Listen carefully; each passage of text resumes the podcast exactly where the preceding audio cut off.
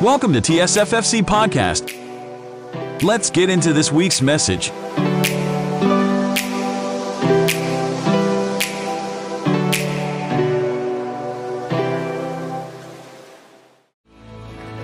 Oh, hallelujah, Jesus.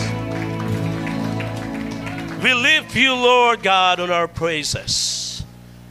We lift your name, O Lord God, on high. Ikaw lamang, Panginoon, ang aming kaligtasan. Ikaw lamang ang nangako sa amin, O Lord God, ng mga mabubuting bagay.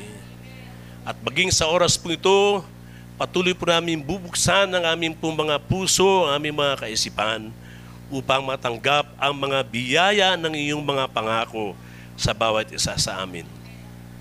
Sa iyong mga pagpalang kamay, minsan pa pinagkakatiwala po namin ang mga naalalabi pang oras. And Lord God, anuman ang mga pangailangan ng bawat isang mga naririto at maging nanonood ngayon, Panginoon Lord God, sa online po, Panginoon. Lord, Ikaw ang katutugon nito. For there is nothing impossible unto those who believe in your name, and there is nothing impossible unto you, O Lord God.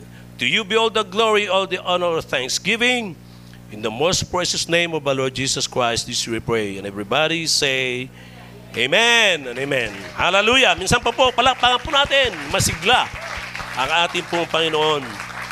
Praise God. Hallelujah. Muli po, maraming salamat sa inyo pong mga presensya, sa mga nandirito, at sa mga manunood at sa, o sa nanonood sa ating pong live uh, streaming. No?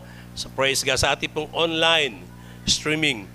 At uh, uh, katulad nga po na aking sinabi, ng aking pong uh, ituturo sa umaga po ito ay about growing in the promises of God na dapat po tayo ay lumago.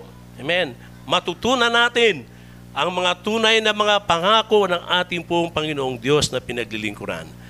At ang minsan po ay napakaraming mga tao na ang minsan ang Diyos ay mabuti at minsan naman ang Diyos ay malupit. Kaya maraming taong natatakot sa Diyos. Mm.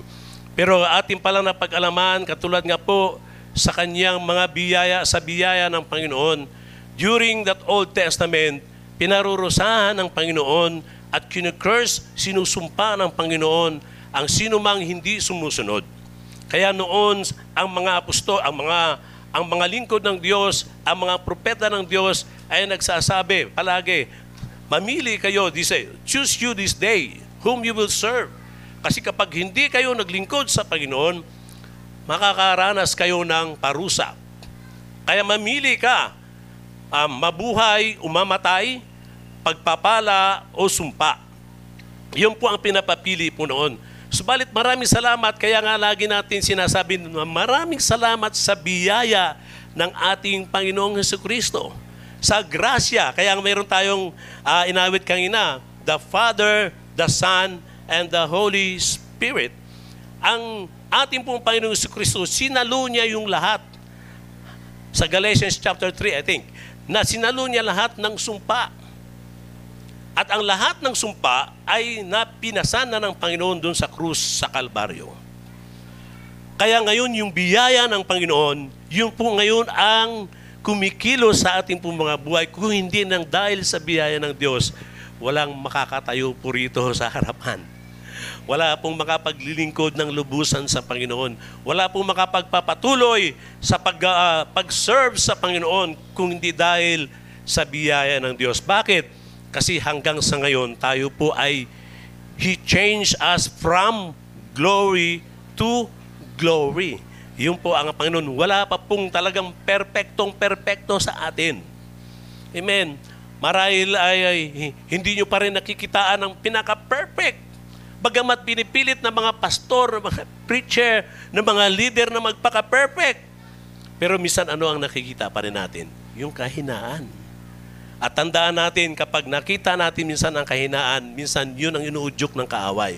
Nabanggit ni Sister Alice, ano ba yung udyok niya doon kay Eva? Simpleng-simple lang pinagawa niya. Disobedience lang. Isang kasalanan ng hindi pagsunod At yung mga nagagawa natin mga kasalanan, tandaan po natin yan, mga bunga lang po yan. Yung mga pagsisinungaling, yung mga nainis, nagagalit, yung, ah, yung minsan yung mga sinasabi natin hindi totoo, yan po ay mga bunga ng disobedient ng isang tao. Pero iisa lang ang kasalanan. Kaya nga ang sabi doon, for the wages of sin. Sa Romans 6.23, for the wages of sin, hindi sins, sin lang, is death.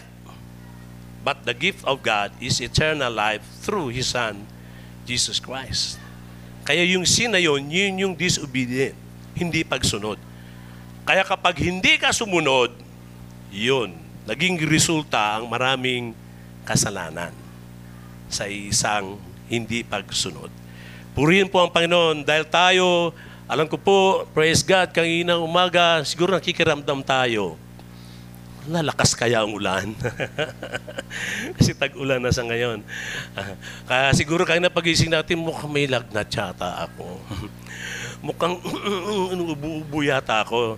Tapos sasabihin ng kaway, huwag kang umaten, inuubo ka. Baka mamaya mahawaan mong iba ron. Praise God, alam ko po, marami tayong mga negative na mga nakaranasan kangina. Subalit, praise God, nandirito po tayo ngayon. Amen. Dahil tayo po ay nag-obey. Amen. Tayo po ay nakikinig. Hallelujah. Kahit malayo pa si, si Ma'am, praise God, ay kasama natin. praise God. Hallelujah. Saman tayo nang galing ng mga lugar nandirito po tayo nagsama-sama.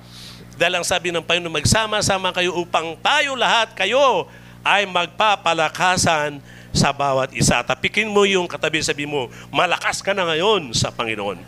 Huwag mo siyang tapikin ng malakas. Woo, praise God, hallelujah, purihin po ang Panginoon.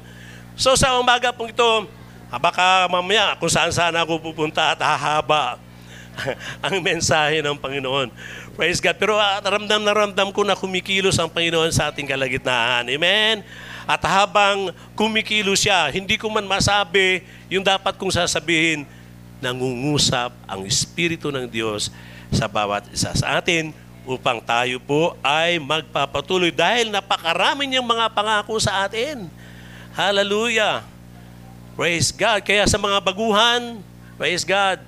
Hallelujah. Maaring ngayon lang kayo umaten o dumalo, baguhan lang kayo.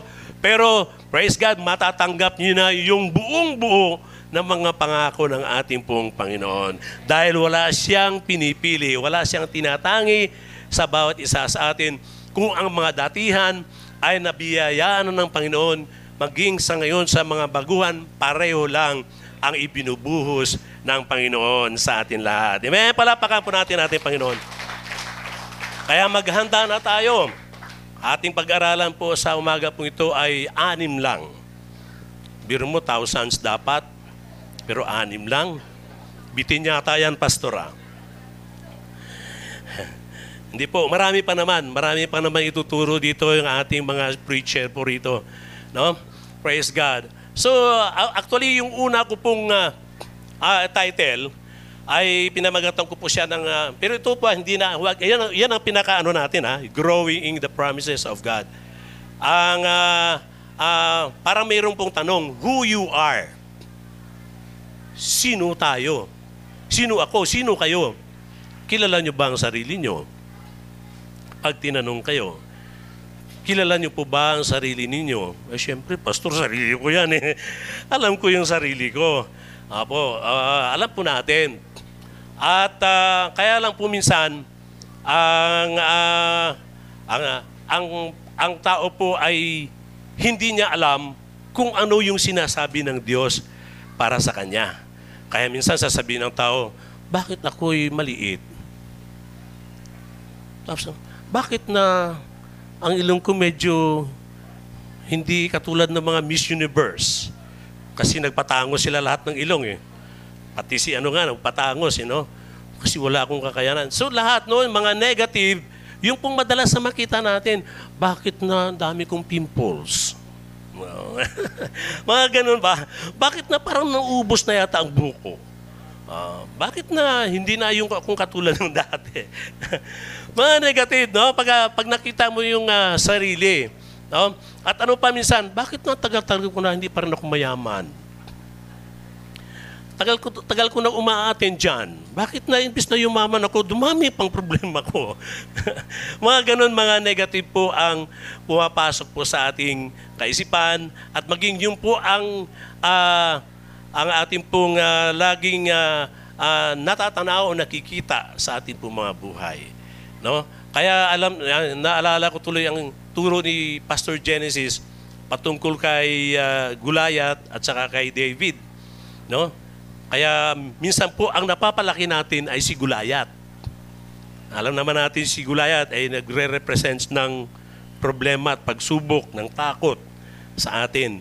At si David naman ay ang ah, ah, nagre-represent ng ating pong ah, Panginoong Heso Kristo. At minsan po napapalaki natin yung namamagnify natin yung gulayat sa buhay po natin. Hindi natin namamalayan. Pagkatapos po pala ay lumulubog na tayo. Kasi ang nakikita natin ang kalakihan ng mga pagsubok at ng mga problema sa ating mga buhay. Amen? Yung anak ko, matagal ko nang pinagpipre at hanggang ngayon, ah, mga ganyan. So, puro po siya negative. So, praise God. Hallelujah. So, yun po ang mga pumapasok po minsan sa atin na para bang ah, ah, hindi ka hindi tayo satisfied dun sa, sa kung ano po ang meron po tayo. Mm. Pero ito ngayon papa ah, pag-aralan natin yung kung ano po yung sinasabi ng Diyos sa atin. Yan. Amen. God says you are. Ano ba ang sinasabi ng Diyos para po sa atin? Hallelujah. At ang sinasabi ng Panginoon sa atin ay hindi po para sa ating ikakasama at hindi po masama. Lahat po sabihin po natin, ang lahat ng sinasabi ng Diyos ay mabuti. Amen. God is good and all the time. Amen. Praise God. Palapakan po natin muli ang Panginoon. So number one po, God says you are. Ito po ang sinasabi ng Panginoon sa atin. Number one, you are unique. Oh. Ah, Sabi nga po natin, isa sa yung katabi, ang unique mo. unique ka. Amen. Amen. Napakahalaga po natin. Unique. Oh, tama ba sa Tagalog? Napakahalaga po natin sa Panginoon. Oh, totoo ba yan, Pastor? Yes. Ang sabi niya sa Psalms 139, verse 13 to 14. Oh? Tatawa ako kay ma'am. Ay, teacher. oh. Sabi doon, For you are created my inmost being. Sa kaloob-looban po yan. You knit me together in my mother's womb.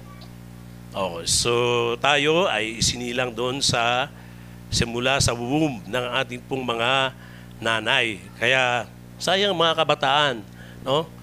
Sabihin niyo sa kanila na dapat ang mga magulang ay dapat nilang papasalamatan dahil kung hindi ginamit yung mga magulang, wala tayo.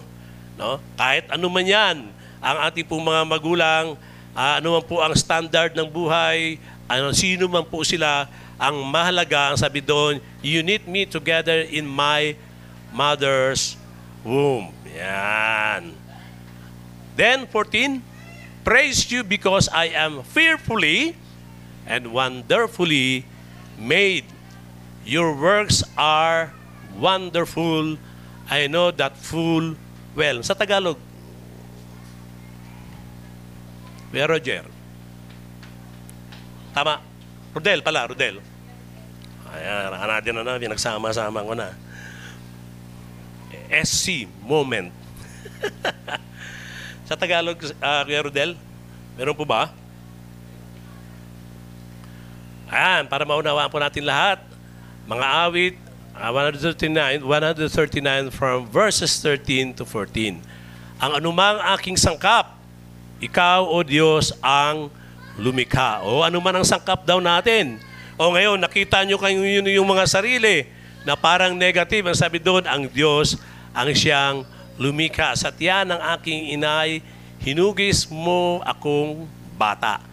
14, pinupuri kita o Diyos, marapat kang katakutan, ang lahat ng gawain mo ay kahangahangang tunay sa loob ng aking puso. Lahat ito'y nakikintal. Ano ba yung nakikintal? Ah, nalalaman ko. Alam na alam ko. Sure na sure. Amen. Sigurado tayo, amen, na tayo po ay kahanga-hanga, unique tayo sa harapan ng Panginoon. Ngayon, alin ang paniniwalaan natin? Yung nakikita natin o yung sinasabi ng Panginoon? Amen. That we are all unique sa harapan ng ating pong Panginoon. Minsan pa po, palakpakan po natin muli ang ating pong Panginoon. Hallelujah. So ganun po ang ating Diyos na tayo po'y ginawa niyang uh, napaka-unique.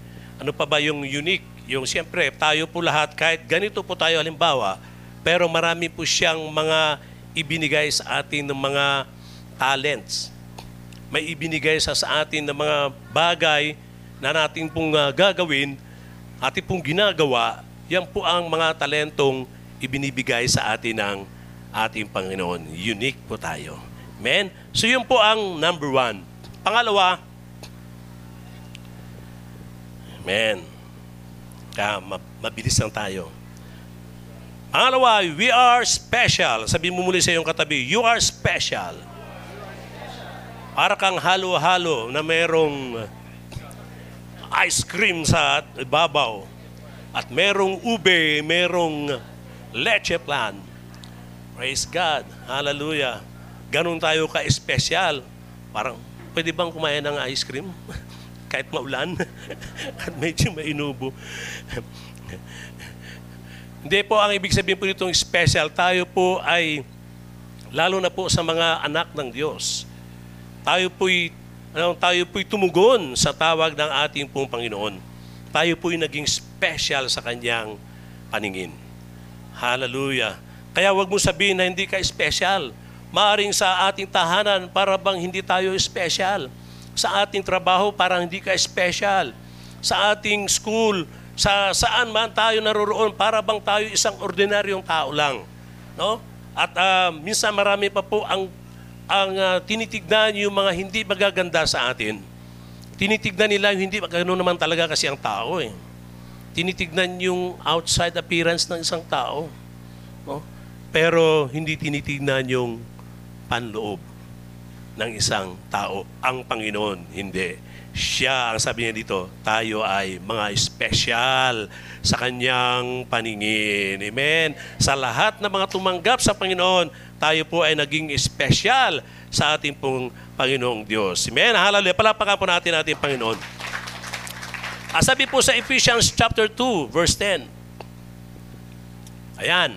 For we are God's handiwork, created in Christ Jesus to do good works which God prepared in advance for us to do. For we are God's handiwork. Tayo po ay uh, ginawa ng ating pong Panginoon. Para po saan? Created in Jesus Christ to do good works. Kaya sa ating pong mga born again ah, may dalawa po kasing klaseng uh, kaligtasan. Oh, ang kaligtasan ng isang tao ay naghihingalo. No? Naalala ko yung isang taong, alam ko dati siya talagang sobrang la- lasenggo. Uh, umaga pa lang yan, ang almusal, alak. Pagkatapos hindi nakakain kasi maraming uh, ano, hindi na nag hindi na nagpupulutan. Uh, Pag marami nang nainom hanggang maghapon nung bandang huli siya ay nakaratay na. At habang ako'y naglalakad doon sa amin sa basketball court, may nakita kong nakaratay, hindi na makapagsalita. Nagkaroon ng bunga ang kanyang hindi magandang ginawa. At nalaman ko butas-butas na pala yung bituka, mamaga na yung atay. Oo. At napunta po ko dun sa kanya at sabi ko, naririnig mo pa ba ako? Pisilin mo yung kamay ko kung narinig mo ko. Pin- Pinipisil niya. Ang sabi ko, may kaligtasan sa Panginoon. Sa Romans chapter 10, verse 9 and 10, ang sino mang tumawag sa pangalan ng Panginoon ay maliligtas. Ngayon, sa kalalagayan mo, hindi mo dapat sisihin ang Panginoon. Huwag mo sisihin ang Diyos dahil ang sisihin mo ang dapat ang iyong sarili. Pero, yung ating mga kasalanan, handang patawarin ng Diyos. Magmula nung bata ka hanggang sa kasalukuyan, handa kang papatawarin ng Panginoon. At kung ano man ang mangyayari sa buhay na ito na pansamantala, dahil pansamantala lang naman talaga ang bagay dito sa mundong ito, lahat, pati yung buhay ng tao, pansamantala lang. Pero mayroong pangako ang Diyos, buhay na walang hanggan sa pamagitan ng ating Panginoon sa Kristo.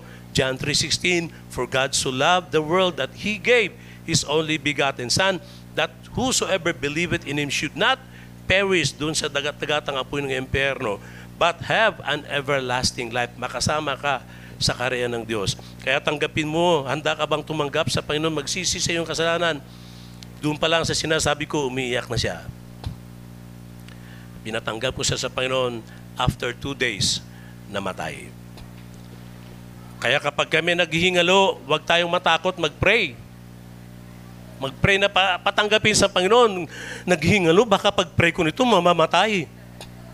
Eh kung namatay, edi pinatanggap natin sa Lord. Yun ang sabi doon sa Romans chapter 10 verse 9 to 10 na sino man ang tumawag sa pangalan ng Panginoon ay maliligtas. Praise God. At siya ay maliligtas ang kanyang kaluluwa. Anong patunay? Patunay, di ba? May dalawang magdanakaw sa gitna ni Jesus Christ. Ang isa ay sinisisi si Jesus. At sabi niya, kung tunay kang Diyos, bumaba ka dyan, pati kami, tulungan mo kung talagang makapangyarihan ka.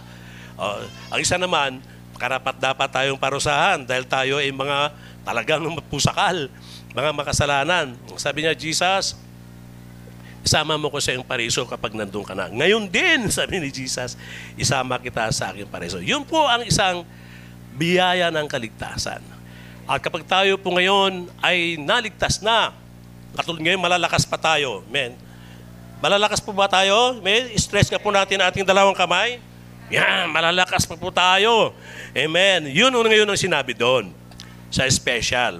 Amen. Na tayo po ay uh, tayo po ay tinawag ng Panginoon upang tayo po ay gumawa ng Amen, ng mabuti. Kapag binasa mo po yung two, uh, Ephesians 2, 8 9, hindi tayo naligtas ng dahil sa ating mga mabubuting gawa, kundi sa pamagitan ng pananampalataya sa ating pong Panginoong Heso Kristo. Pero doon sa verse 10, may kadugtong. Dahil ikaw na ng palataya, dapat magpakita ka ng mabubuting gawa. Kaya hindi po tayo nagtapos doon. Kaya sabi ni ba, oh, ligtas na ako kahit ano nang gagawin ko. Bara-bara. Mm-hmm. Pero hindi po. Dapat makita ang liwanag ng ating pong Panginoong si sa ating pong mga buhay. Katulad ng inyong ginagawa, yung sabi ko kanina, praise God. Pinapakita nyo ang kabutihan. Men, kayo po ay mayroong feeding uh, program. Ano pang mga program nyo rito? Amen. Feeding program. Amen. Sino po dito ang nagiging uh, bunga ng feeding program? Yung mga parents po ng ano, ng mga kabataan. Sino po na dito? Pakitaas po ng kamay. Hindi ko po kasi alam eh. Yung mga nanay ng mga kabataan na nandoon, nandirito po ba? Ayun, oh. One, two, uh, three, four, five, whoo, six. Hallelujah, ang iba siguro maliliit lang. Maliliit lang siguro. Pero anim, biro mo ha, sa isang taong manumbalik sa Panginoon, libo-libong anghel, ang nasis, natutuwa, ang Panginoon ay natutuwa, anim ang nandirito ngayon. Oo, ilang bilibo yon mga anghel. Dahil alam niyo po bakit? Napakahirap sa isang tao na magbalik loob sa Panginoon. Ang dami. Di ba? Kung tatanungin ko po siguro kayo, bago kayo naisama, naisama, nasama po dito, katakot-takot na ano kaya yan? Bagong religion kaya? Ano kaya yan? Binubola-bola lang kami ng mga yan. Oh? Ano kaya yan? Babaguhin kaya ang religion ko? Ano kaya yan? Baka mamaya, ano mangyari sa akin? Baka ililigaw ako ng mga yan? Hindi kayo nagkamali ng pagpunta po rito at hindi kayo nagkamali na tatanggapin ang kaligtasan po ito Dahil si Jesus Christ mismo ang nagsabi, I am the way, the truth, and the life. No man can come unto the Father but by me. Si Jesus Christ lang po ang itinataas sa lugar pong ito. Wala na pong iba. Amen? Palakpakan po natin ating Panginoon. Praise God. So we are special. Number three, we are lovely. Wow. Kaibig-ibig tayo. Oh? Kaya pag tinignan muli yung sarili, kaibig-ibig bang itsurang ito? Parang hindi yata. Parang hindi ako kaibig-ibig. Yung po ang sinasabi minsan ng ating mga sarili. Pero tayo po lahat ay kaibig-ibig, lovely sa paningin ng ating pong Panginoon. Sa Daniel, chapter 12, verse 3.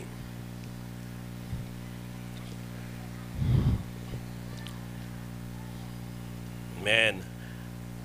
Kaibig-ibig po ang bawat isa sa atin. Ang mga matat- matalino ay sisikat na tulad ng kaningningan ng mga langit. Ano ang sabi po rito? Ang mga wise. Ang mga wise po kasi, yun po ang mga ah, sumusunod po sa kalooban ng Panginoon. Hindi po ito yung pinaka-appearance natin. Tandaan natin yan, ang Diyos ay tumitingin, hindi po sa appearance natin. Tumitingin siya sa puso ng bawat isa sa atin. At kapag ikaw ay sumunod sa kalooban ng Panginoon, obedience, katulad nung nakaraan yung mga pag-aaral, praise God, ikaw ay magiging matalino.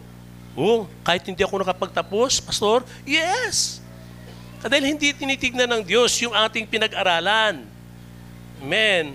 Kahit si ma'am, ma- sasabihin niya ni teacher, totoo po yan. Marahil marami tayong hindi alam dahil hindi tayo halimbawa nakapagtapos. Pero ikaw ay isang matalino kapag ikaw ay sumusunod sa kalooban ng ating pong Panginoon. Actually, napag-aralan po natin yan na mga disciples ng Lord hindi pare-pareho. Mayroong mga pinag- uh, pinag-aralan at mayroong wala. Mayroong doktor at mayroong wala. Mayroong mga mangingisda lang. Pero sila ay naging wise. Bakit? Sila ay naging matalino. Bakit? Sumunod sila sa ating pong Panginoon. Kaya sabi mo sa iyong katabi, isa kang wise, isa kang matalino. Men, palapakan po natin ang ating Panginoon. Kaya matatalino ay sisikat na tulad ng kaniningan ng mga langit. Kaya ikaw ay may bituing may ningning. Hindi katulad sa awit, bituing walang ningning. Tayo ay naging bituing na merong ningning. Hallelujah, nanggaling po sa Panginoon. Hallelujah. Woo! Kaya tayo po hindi lang yan nakikita, pero sa spiritual na kalagayan, nagdiningning ang bawat isa sa atin. Hallelujah. At kapag ning- niningning ang bawat isa sa atin, nasisilaw ang kaaway. Kapag nasilaw ang kaaway, dahil si Jesus Christ ang nakikita sa atin, praise God, balayo pa lang mga Kristiyano, sila ay nagsisitabihan na. Amen. Dahil andyan ang mga Kristiyano. Hindi na natin kayang suwagin ng mga yan. Dahil sila ay nagdiningning, nakakasilaw. Hallelujah. Sa kalagayang spiritual ang bawat isa sa atin. At ang mga sabi rito, at ang mga nag-akay sa marami tungo sa katwiran, kaya mag-akay pa tayo ng marami tungo sa katwiran, sa righteousness of God. Hallelujah. Yung ginagawa po natin, ang ginagawa po ng mga kapatiran po rito, ay nag-aakay ng mga tao para sa katwiran ng ating pong Panginoon ay magniningning na tulad ng mga bituin. Ito pala yun eh. Ito pala yung bituing. Tulad ng mga bituing, nagniningning. Ma- ang sabi rito, kailan? Hanggang kailan? Wow, hanggang magpakailan pa man. Kaya yung ilaw na yan, yung mga bituin na yan, hin- yung ilaw na yan, hindi lang parang eh, every uh, December. Hmm? Na parang nagniningning, kumikislap, kundi ang sabi rito, magpakailan paman. Kaya mananatili tayong maging wise sa pagsunod sa Panginoon at mananatili tayong mag-akay ng maraming tao sa katwiran. Amen? Praise God. Kahit ikaw ay baguhan. Pastor, baguhan na ako. Paano ba? Well, sama mo lang. Sama mo lang sa gawain ng Panginoon. No? Praise God. Ah, masabi mo lang, ang saya doon. Ayos na yun. Eh, siyempre, pag nalulungkot yung isang tao na nasharean mo, pa sabi, ang saya-saya ron. Kahit na nakaupo lang kami, masaya. Walang bayad. Oo, walang bayad na kasiyahan. Dahil ang kasiyahan ay binibigay ng Diyos, kasiyahan hindi kayang ibigay ng mundong ito. Ang kasiyahan ng mundo, magbabayad ka pa, eh paano kung wala kang pera? Pero ang Panginoon, may pera ka wala, bibigyan kaya ng tunay na kasiyahan sa buhay. Amen! Praise God. Palapakan po natin muli ang Panginoon. Number three, kaya we are lovely. Number three, we are precious. Precious tayo lahat. Si Precious, kanyang pangalan yan, Precious Faith. Pero tayo lahat ay precious. Kahit hindi precious ang pangalan nyo. Ibig sabihin ay mahalaga tayo. Mahalaga tayo sa ating pong ang Panginoon. We are precious. Bakit? Mahalaga tayo. Bakit? Kasi ang lahat sa atin ay binayaran ng Panginoon. Ang ating mga utang ay binayaran ng Panginoon. Hindi po financial ha. Yung utang dapat bayaran. Kundi tayo pong lahat ay may utang doon sa kalagayang spiritual. At anong pinambayad ng Panginoon? Hindi kayang tumbasan ng salapi. Hindi kayang tumbasan ng anumang bagay sa mundong ito. Anong pinambayad niya? Dahil tayo po ay precious, dahil tayo po ay mahalaga, pinambayad niya ang kanyang banal na dugo. Amen. Last week, di ba? Communion. Inaalala ang dugo ng ating pong Panginoon sa Kristo sa pamagitan ng ah, tinapay. Tinapay po ba? Pinatawad ba tayo sa pamagitan ng tinapay? Ano po pin- pinabayad sa ating mga kasalanan? Ginigising ko lang po kayo kung talagang nakikinig kayo ng gusto. Ano po, yung banal na dugo ng ating Panginoong si Kristo. Kaya kapag nag-partake tayo ng, ng wine o nasasaro, inaalala natin yung banal na dugo ni Jesus na siyang nag-alis. Ha? Hindi lang naglinis, kundi nag-alis ng ating pong mga kasalanan. Amen. Praise God. So we are precious in the sight of God. Sabi po sa 1 Corinthians chapter 6 verse 20.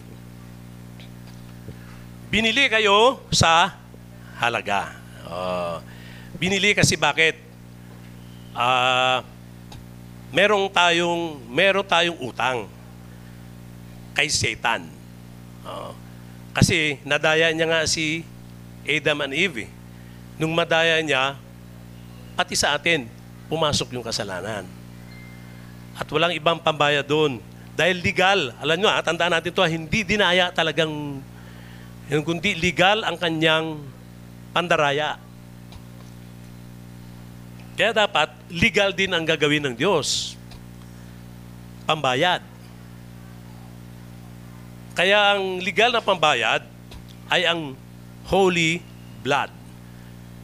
Ah, mahabang yung istorya, pero alam ko na ikukwento na ituturo nila Pastor Genesis at Pastor Alice na sa Old Testament ay ang pinipili nila na dapat kakatayin panghandog ay yung walang kapansanan. Handog. At pero yun ay nag, nagtatakip lang ng kasalanan. Si Jesus Christ ay walang kasalanan, tiniis niya. Katulad siya natin, biro mo tiniis niya, hindi siya nagkasala kahit isa. Upang ano, magiging malinis kanyang dugo. Tiniis niya yun para sa atin lahat. Oh.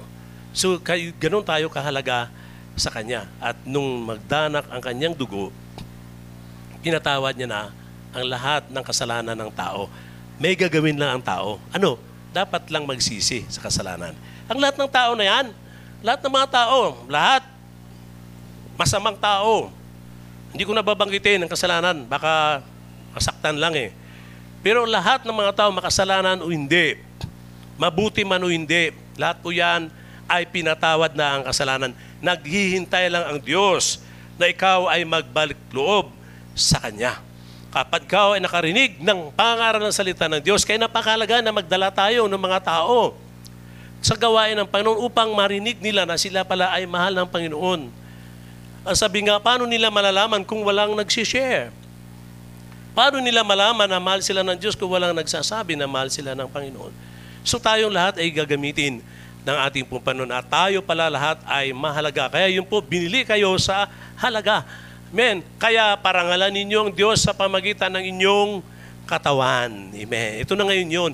Makikita na ngayon sa ating pong mga buhay, mapapangarangalangan na ngayon natin ang Panginoon sa ating pong mga buhay ng mga unang mga na nakatanggap ng biyaya ng pagpapatawad ng ating pong Panginoong Diyos. Amen? Praise God. Palapakan po natin ang Panginoon. We are precious in the sight of God.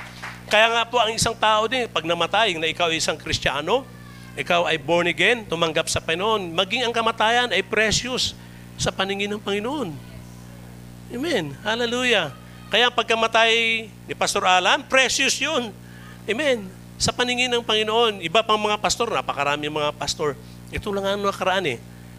Ah, hanggang sa ngayon, marami, marami doon na, na mga nauna na sa Panginoon, maging isa kong leader, ah, nagaling po ako ng Friday, doon po sa Nas, ah, Nasugbu, ah, Bataan.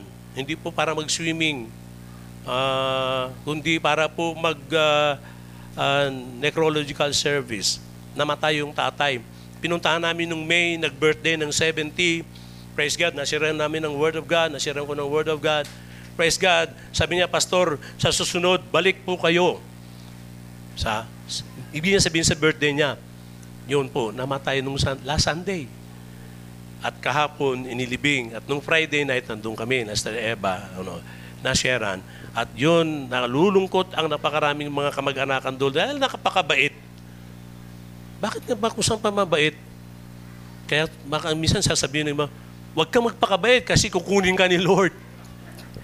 Ang sabi ko naman, sagot ko naman dyan, hindi bali na ang kunin ka ni Lord. Huwag ka lang kunin ng kaaway. Di ba? Kasi ang tunay na buhay doon sa Kanya eh. Alam na natin yun na sarap mabuhay habang nandirito ka eh. Parang sarap parang gusto mo nang ayaw mo mamatay. Hmm, kaya ka tinatanong ko, mga edad ng mga tao noon, 900. Sino gusto dito mag-edad ng 800 lang? Taas ang kamay. Wala naman. Tapos ayaw mamatay. Takot mamatay. Ano, di ba? Mayroong ganyan eh. Oo. Pero pag ikaw ay nasa Panginoon, hindi ka takot mamatay. Ha? Pastor, parang huwag naman pag-usapan yan. Ah. hindi po, totoo po yun. Bakit? Ang sabi niya po sa sa Psalms 116 verse 15. Hindi ko po na hindi ko nasulat diyan, Kuya Del. Sa Psalms 116 verse 15. Hmm. Kaya malaman natin ngayon, pag inuna, na, kinuha tayo ng Lord, pag pinasunod tayo kay Pastor Alan, wow, makikita na natin si Pastor Alan muli doon. Sino gusto makita si Pastor Alan?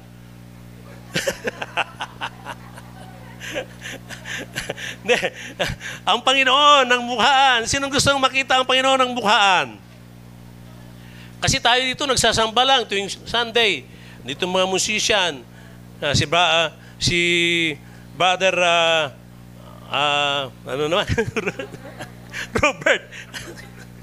Brother Robert, papakanta. Sino pang mga mga awit, papakanta po rito. Hindi natin nakikita ang Panginoon. Kaya minsan sasabihin, sumisilip yung iba. Wala dito. Sumisilip sabi, ano mo ginagawa nila dyan? Sumasamba sa hindi nakikitang Diyos. Pero kapag ikaw ay, praise God, nauna na sa Panginoon, hallelujah, makikita na natin ang tunay ating po Panginoon. Isang sa Psalms 116 verse 15. Tunay ngang itong si Yahweh, malasakit ay malaki. Kung ang isang tao tapat, kamatayan ay masabat. Lalim ah. Sa English, sa English mas mababaw eh.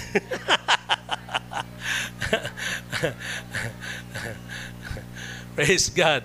Precious in the sight, oh, kasi precious tayo eh. Hello, precious.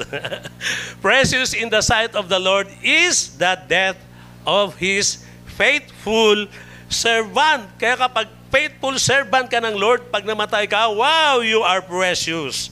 Hallelujah sa ating pong Panginoon. Ngayon, sino nang gusto? Hindi, mauna na lang muna sila. Ah, Basta tayo po ay magiging faithful servants ng ating pong Panginoon. Praise God. Faithful servants, ha? Kaya servants, kahit na ikaw hindi pastor, kahit hindi ka leader, kahit ikaw ay baguhan dyan, basta ikaw ay faithful sa ating pong Panginoon Diyos, you are precious. Sabi mo sa iyong katabi, ikaw ay precious. Yan. Talagang ikaw ay si precious. Woo! Praise God. Panlima. Ha- Hanggang anim lang po ito. Ang lima na. Pero sa panlima, abutin tayo ng... Hindi, di ba? Biro lang po. Patawa lang po yan. We are strong. Sabi nga po natin, strong. Kaya kanina ay pinaganong ko kayo. Sige po, strong. Sige, ibanat yung malakas. Parang sumusuntok kayo sa sa kaaway. Amen. We are strong. Praise God, pag tinignan natin, parang nangihina yata ako. Kung saan nabakunahan ako, parang nanghina ako.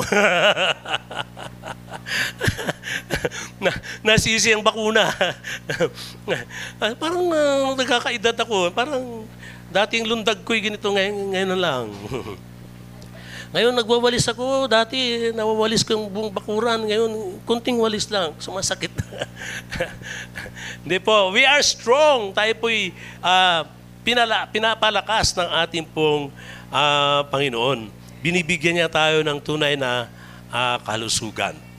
At kapag tayo, ibig sabihin po ito, strong in the spirit. Kasi kung babatayan, yung lakas nating physical, nanghihina talaga ito eh. Ah, sinabi sa Isaiah chapter 40, those who wait upon the name of the Lord shall renew their strength. Kaya magpapa-renew talaga, magpapalakas ka muli. Ah, parang ang sasakyan lang yan na pag naubusan ng gasolina, ba magpapakarga ka. O, magpapa ano ka. At kapag ikaw ay nanghihina, ay huwag mong ihiga, i-exercise mo para ikaw ay lalakas. Ah, Huwag naman sobra. Baka may kailangan mo talagang magpahinga, kulang ka sa tulog, nag-exercise ka pa, baka mahilo ka sa pagtatakbo mo. Katulad ni Brother Ben, dati. Kwento ko lang, pamangkin ni Ninang Lerma. Kasama ko sa boarding house nung araw doon sa Kapitolyo, kila Brother Boying, sa kila Mami. Ah, siya ay masigasig na nag-share ng Word of God nung siya mag-born again. Yun ang na-share ko dati rito na, na may bumuli ng soft drinks pag uwi ng bata, hindi na malamig eh. Kasi na-share niya ng Word of God. Pinatanggap sa Panginoon. Kaya nung bata, pag umuwi, nag-share na rin ng Word of God. Ano nang nangyari sa'yo? Parang ganun? Ganun ang kwento po. Si Brother Ben, siya po ay kulang sa tulog dahil inaabot ng umaga sa kasishare sa mga kapatiran. Active na active nung maborn again. E kaso, sumali sa marathon. Nung sumali sa marathon, siyang nangunguna eh. Ang lakas ng Panginoon talaga sa kanya. Pagdating sa dulo, bumagsak eh hindi nakaabot sa finish line. Bakit po? Kasi puyat. No? Kaya dinala namin sa ospital. Praise God, mamayang kunti dumating si Ninang Lerma. Hindi ko pa kilala ito. eh. At ang uh, si Ninang Lerma at that time, hindi ko alam na secret millionaire pala ito. Nag, nag-iisip kasi ako kung paano babayaran yung bill ni Brother Ben. Sabi nito, si ako na ang bahala. Oh, sabi ko, praise God. Hallelujah. Akala ko kung magbabayad kay Brother Ben. kay pastor na ngayon si Brother Ben. pastor na rin ngayon. Praise God, nag-supply ang Lord. Doon ko nalaman, doon kami nagkakilala nito. Pastor Alan, Ninang Lerma. Yung po yung mga, mga kwento po noon, na yung katawan po natin talagang nangihina. Oo. Magiging balance po tayo. Kapag ikaw po at wag kang sumali sa marathon. Babagsak ka. Amen. Pero ang lakas na sinasabi po dito ng Panginoon, lakas, praise God, sa kalagayang spiritual. Kahit nangihina ang ating mga katawan, kahit tayo'y nagkakaedad na, kahit po tayo mga senior na, subalit ang binibigay ng Diyos sa atin ay kalakasan upang magdala, mag-akay pa rin ng maraming tao para sa ating pong Panginoon. Sumasama kayo, praise God, sumasama po kayo sa mga feeding program. Hallelujah. Hallelujah. Nag, uh, nagsiserve kayo sa, inyong, sa ating mga kapwa. Ang sabi ng Panginoon, kapag tayo nagsiserve sa ating kapwa, tayo pala ay nagsiserve din sa Kanya. Kapag tayo ay nagmamahal sa ating mga kapwa, tayo pala ay nagmamahal din sa Panginoon. Kung ano yung ginawa niya sa atin at ginagawa natin sa iba, pinapalakas tayo ng ating pong Panginoon. Amen! Praise God! Hallelujah! Kaya yun ang kalakasan ng ating pong Panginoon ay binibigay sa atin. Hallelujah! Praise God! Hallelujah! Kaya na, parang nga ako yung ano eh. Pero ngayon, lumalakas na ako. Parang mag extend ako ng isang oras. Para lang po yun. Hindi, sa mga baguhan, biro lang po yun. Minsan may nagbibiro din ng mga pastor. Praise God. Hallelujah. Sabi po sa Psalms chapter 18 verse 35.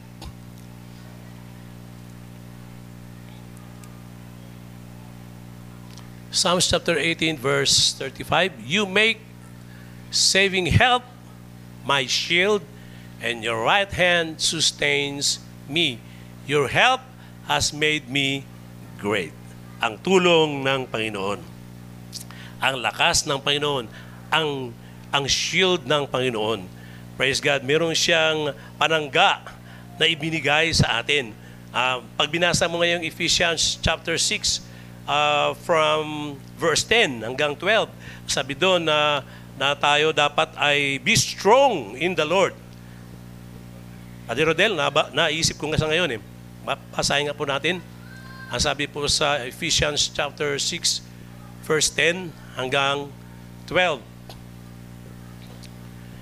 Be strong in the Lord and in the power and in His mighty power. Magpalakas tayo sa ating pong Panginoon. Kaya kapag ikaw ay maraming dinadanas na kahirapan sa buhay, alalahan natin, una agad, magpalakas ka sa Panginoon magpalakas tayo sa Panginoon. At kung ano man ang ating mga pangailangan, praise God, ipagkakaloob yun ng ating Panginoon.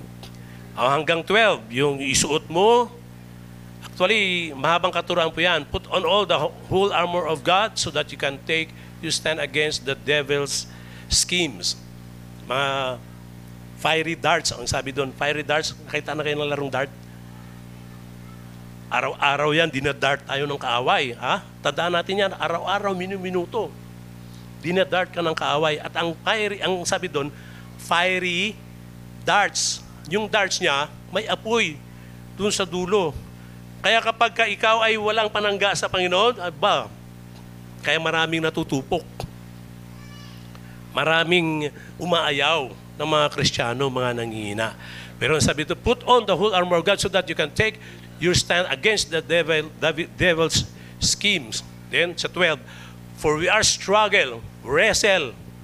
Yung wrestle, wrestling. Napapanood yung wrestling? Ano ba yung wrestling? Nabubunuan. We wrestle not against flesh and blood. Kaya kapag para bang nagkipagbunuan tayo, matindi. Kung titignan mo talaga sa physical, sa natural, matindi. Oo. Hindi natin kaya. Wala, ano ba, ano ba naman ang kakayanan natin? May kaya lang tayo, pero limited ang kakayanan natin. But, ang sabi doon, tayo po ay pinapalakas ng ating Panginoon. Kung araw-araw tayong dinadarts ng fiery darts ng kaaway, araw-araw din tayong dumudulog sa ating pong Panginoon. At kapag araw-araw tayo minuminutong dumudulog, lumalakad ayon sa kalooban ng Diyos, hindi tayo tatablan dahil yung shield natin, praise God, ay ang ating pong Panginoong Heso Kristo na siya nagtagumpay more than 2,000 years ago. Amen! Praise God! Hallelujah! Kaya ang paglilingkod sa Diyos, pagtitiwala sa Panginoon, ay hindi po dapat putol-putol. Magpawalang hanggan. Amen. Upang tayo po'y magtatagumpay sa magulong sanlibutan pong ito. Ang sabi po sa Jude 1.23 sa ating pong scripture reading kanina, uh, basahin po natin. Dahil isa na lang po ah. Strong sa sa Jude chapter 1 verse 23. Jude, save others by snatching them from the fire. To others show mercy, mixed with fear, hating even the clothing stained by corrupted flesh. So yan, papagamit tayo, snatch natin. Dati tayong snatcher. Ako dati, ako dati nangungupit. Sabi nga ni Pastor Alan, dati si Pastor Alex, isang yung magnanakaw yan sa hotel. Pero ngayon, ang tao ay kanyang ini-snatch naman patungo sa Panginoon. Tayo lahat ay merong binigyan ng Diyos ng kapangyarihan upang agawin muli ang mga tao para sa paanan ng ating pong uh, Panginoong Heso Kristo. Amen. Magpakalakas lang po tayo. Ngayon, yung kalakasan po yan, hindi po yan tayo lumalakad. Ay, parang mahina yata ako ngayon. Ah. Wala yata ako sa mood para mag-share. No, hindi. By faith By faith, palaging by faith. Nagkamali ka kanina, kung hindi muna ako tutuloy kasi nagkamali ako kanina. No, by faith, tumuloy ka. No? Sa next week na lang ako. Kasi nanghihina ako sa ngayon, magpatuloy ka, magpakalakas tayo sa Panginoon. Praise God, dahil iyan ang isang pangako ng ating pong Panginoon Diyos. Amen? At ang panghuli, woo! Palapakan nga po natin ang Panginoon, panghuli na. Pang-anim, Praise God. ano gusto niyo panghuli o meron pang isa? ah, isa na lang. Huli na lang. Pinangako ko po sa inyo. chosen! We are chosen! Ay, oo. Sabi mo sa iyong katabi muli, ikaw ay hinirang, pinili ng Panginoon. Ah, ako ba'y pinili? Yes.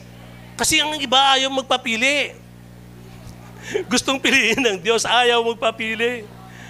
Kaya yung mga nandirito at yung mga nakikinig dyan, mga nanonood dyan, praise God, ang Diyos, ang sabi niya palagi, lagi siyang kumakatok saan? Sa pintuan ng ating mga puso. Lahat ng tao kumakatok si Jesus. At yung doorknob, wala po sa labas. Saan ka nakakita ang ano yan? Pagkarang yung doorknob na yan, pag wala yan sa labas, hindi mo mabubuksan. Maliban na si Brother uh, Rodel, bubuksan niya dun sa loob kasi ang doorknob na dun sa loob.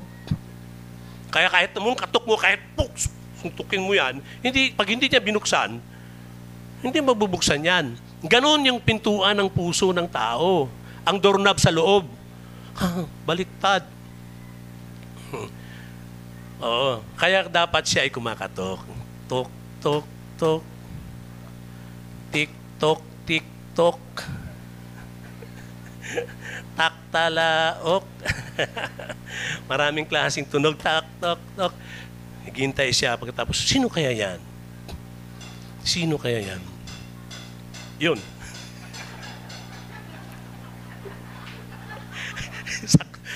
Nagugutom. Naalala ko tuloy yung kwento ni Pastor Alan. Eh. Yung kwento kay Pastor Alan. sabi, sabi ni Pastor Alan, merong kumatok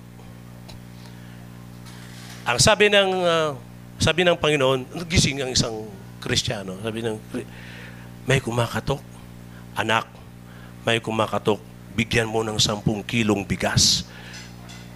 Lord, hindi ikaw yan. Tulog siya uli.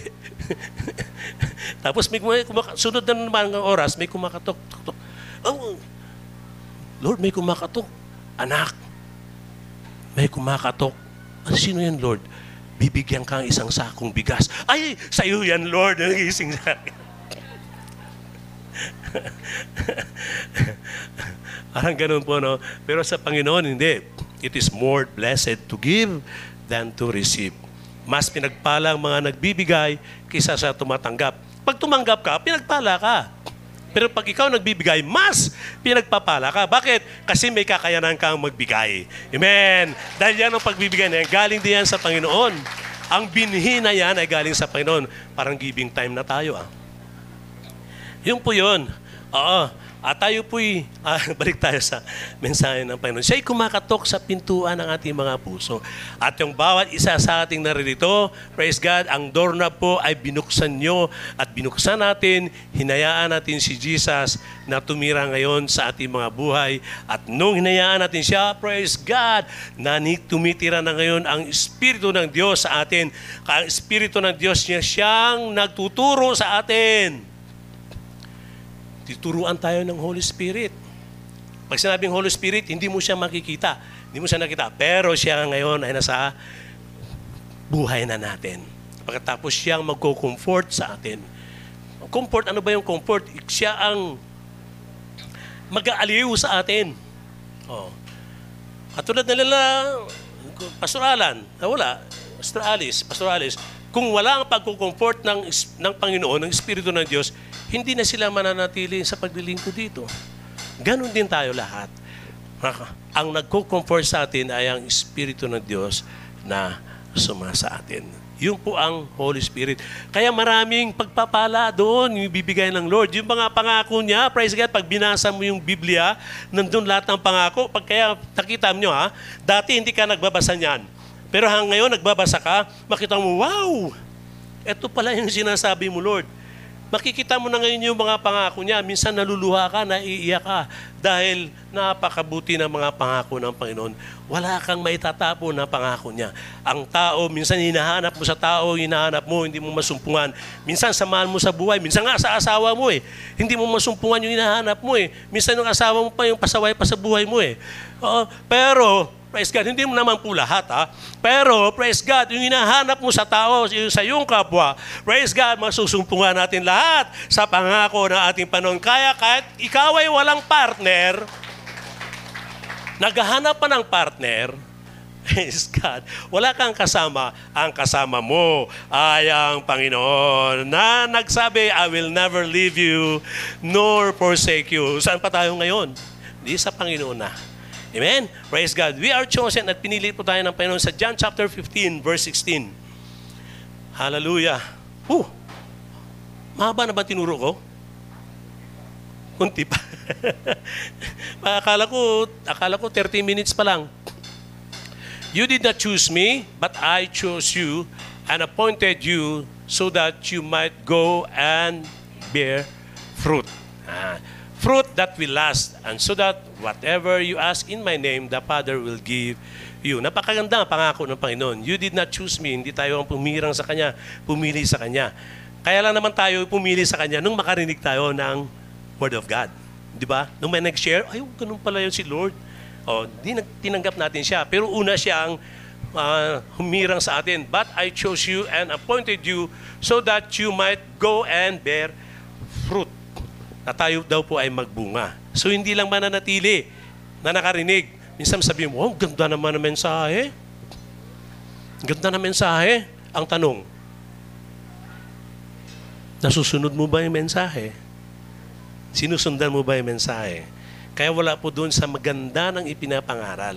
Ang maganda po doon, yung pagtanggap ng mensahe ng Panginoon. At alam ko, ang bawat isa sa atin, tanggap na tanggap ang mensahe ng Panginoon. Amen? Praise God, palapakan po natin ng Panginoon. Hallelujah! Fruit! Then, magbubunga po yan. Pag nagbunga yan, kahit baguhan ka pa lang, praise God, kakaiba yung pinapagawa sa iyo ng Panginoon. Pagkilos sa iyo ng Panginoon, dahil nagbubunga ang kanyang mga salita natin narinig. So that whatever you ask, ito pa, napakaganda pangako, whatever you ask in my name. Hallelujah. Anuman ang hilingin nyo sa pangalan ko. Pangalan nino? Parang may narinig akong babae ah. Ah, Jesus. Si Jesus lang. Wala na pong dagdag, wala na pong kulang. Si Jesus lang, kaya maraming nalilito eh. Kasi kung sino-sino pa ang mga tinatawagan, in Jesus' name, ang sabing ganun doon, the Father will give you. Para hindi tayo malito, si Jesus lang ang ating tatawagan, tayo mananalangin, praise God. At yung sabi noon, tutugunin niya ang ating mga panalangin. Kaya lang, minsan, hindi kaagad. Tutugunin niya. Minsan, maghintay tayo. Maghintay lang tayo, magpatuloy, at darating ang oras, darating ang time, makikita natin yung ating mga kahilingan, hallelujah, at natin tugunin ng ating Panginoon. Amen? Pa- Palapakan po natin ang Panginoon. Then, sa ating pong conclusion, have a strong determination. Magkakaroon tayo ng determination. Ito na ngayon yun, yung sarili natin, ipapasakop na po natin doon sa ah, sinasabi ng Panginoon. Lahat itong natin na pag-aralan, itong anim na itong anim lang po ito, napakarami pa po yan. Pero itong anim na pong ito, kung atin po isubmit ang ating mga sari- sarili po, praise God, ito po yung mangyayari sa buhay po natin at ang mga pangako ng Diyos ay kaya pong tutuparin sa ating po mga buhay. Katulad dun sa scripture reading from Jude chapter 1, from verses 21 hanggang 25. Praise God. Ah, gagami. Eh, basahin nga po natin muli. Brother Rodel sa Jude chapter 1, verse 21, tayo po'y ah, aawit sa Panginoon.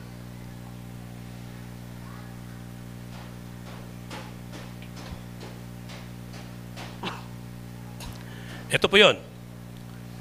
Keep yourselves in God's love. Dapat po ay manatili daw. Yan, manatili. Yung sarili, dapat manatili sa pag-ibig ng Diyos as you wait for the mercy of our Lord Jesus Christ. Habang ikaw ay naghintay na sa kahabagan ng ating pong panahon that bring you to eternal life. 22. Be merciful to those who doubt. Kaya kapag mayroong mga nagda-doubt, nag-aalinlangan, sabi doon, kahabagan mo. Oo. Kaya kailangan, paano ka mag, magka, ah, ah, paano mo maano yung mga nangalinlangan, kaya kailangan ikaw ay mismo magpakatatag. Paano mo madadala ang isa kung ikaw mismo ay hindi matatag? Be merciful to those who doubt. 23, Save others by snatching them from the fire. Kaya kung meron tayo nakikilala, na alam na para bang nawawala na, para bang sinasabing backslider, ano natin sila? Unawain natin sila. To others show mercy mixed with fear, hating even the clothing stained by the corrupted flesh. 24. To him who is able to keep you from stumbling and to present you before his glorious presence without fault and with great joy. Sa ating pong Panginoon, He is able to keep you from falling. Kapag ikaw ay na-stumble, ikaw ay na bumabagsak, praise God, ikaw ay tatayo ng ating pong Panginoon. Oh, hallelujah. Kaya siya lang palagi.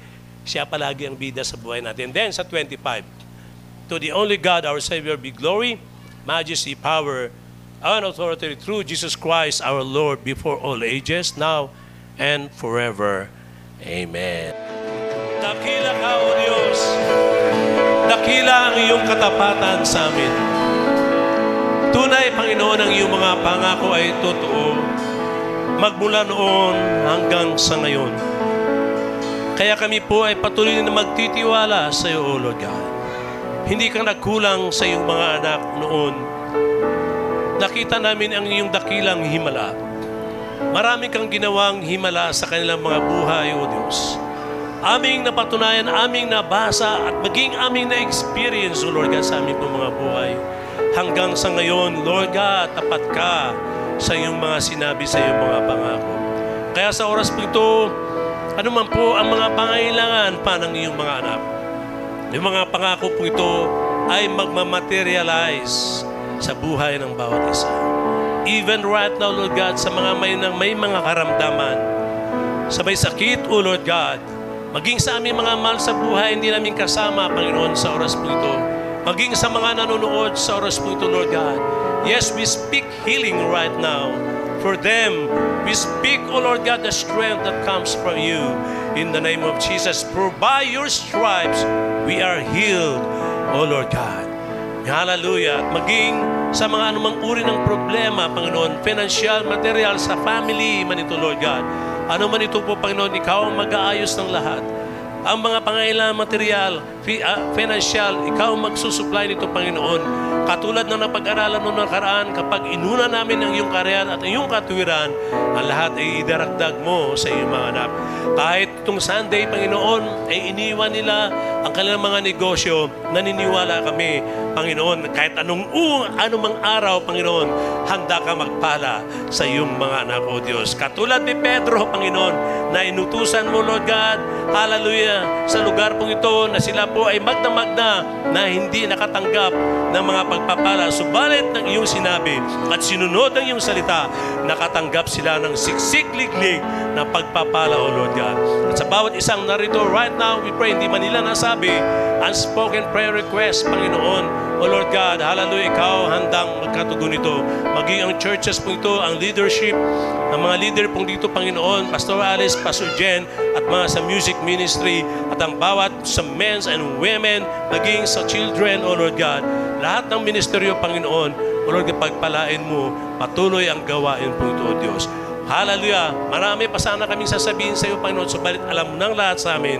Kaya wala kami ibang gagawin kundi patuloy lamang naming maibalik sa iyo ang lahat ng kapurihan, lahat ng kaluwalhatian, lahat ng kapangyarihan, lahat ng papasalamat sa tanging pangalan lamang ng aming Panginoon si Kristo. Ang lahat ay sumigaw ng isang malakas na Amen. Praise God. Glory to God. Good morning.